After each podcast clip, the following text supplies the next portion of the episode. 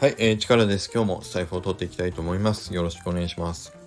いや、皆さんに今日はね、ちょっと相談したいことがあります。あの、何の話かというと、えっ、ー、と、月額課金のね、サブスクリプションってあるじゃないですか。あれって皆さんどうやって管理してますか？もうね、あのー、あれって月額で980円とか、まあ数百円のものもあるしまあ多くても1,000円とかだから何千円も何万円もみたいな話にならないじゃないですか。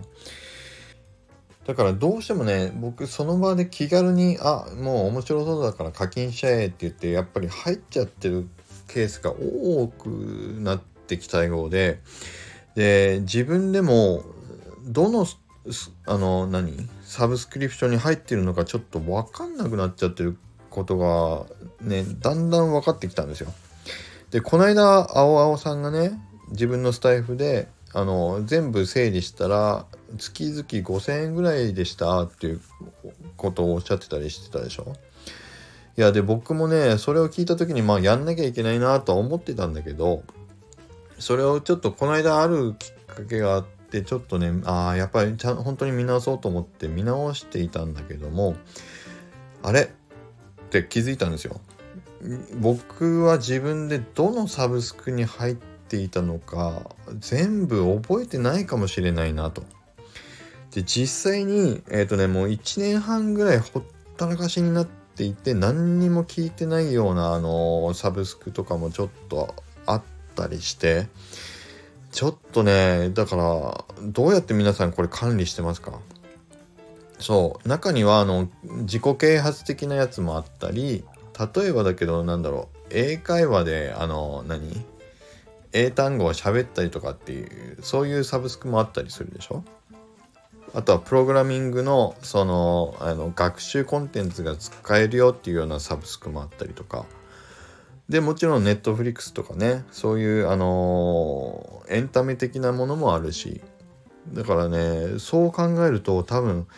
えっと埋もれちゃってて分かんなくなってるけど毎月引き落としがされてるサブスクって結構あるんじゃないかと思ってちょっとね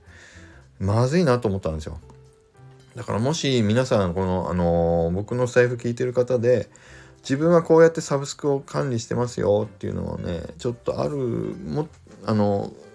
方いたら教えてほしいなと思いました。でもちろんねあの iPhone のえっ、ー、とアプリの課金は iPhone の確かねあるでしょ？あのアプリの方で見れたと思うんだけどいやそれ以外の方が多分ねいろいろある気がして。うんどうしてるかちょっとね聞きたかったんですよね。うんということで今日は本当にねまあ僕のちょっとあの相談相談会になりますけど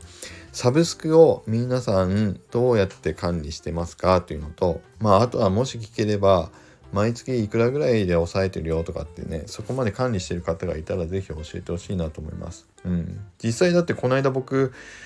あのチャット GPT の GPT4 だって20ドルですよ。やっぱり課金しちゃいましたもんね。でもやっぱりそう考えると20ドルってなかなかな値段だなというふうにもちょっとね思ってもきたし。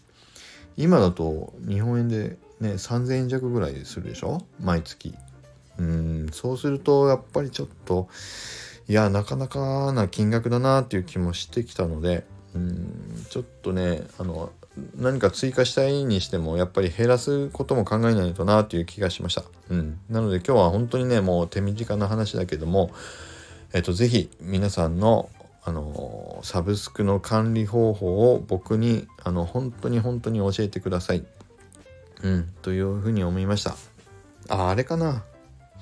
どうなんだろう。クレジットカードの引き落としとかで見ればいいのかな。うん、確かにそれもあるかもしれないですね。うん、でもちょっと、うん、なんか、もっと手軽にやってる方いたらね、是非ちょっと教えてください。ということで今日は以上になります。今日の話は、えっ、ー、と、サブスクの管理の仕方を皆さん、あの、こんな便利機能があるよとか、こんな風に管理してますっていうのをあれば、ぜひ、ぜひコメントをいただければと思います。はい。じゃあ今日は以上になります。今日も、今日の財布いいなと思ってないですよね。なので、いいなという、あの、いいねボタンつけなくていいので、是非あの、こうやってるよっていうね、コメントで、あの、皆さんのお知恵を貸していただければと思います。はい、それでは以上になります。今日も、それでは良い一日を。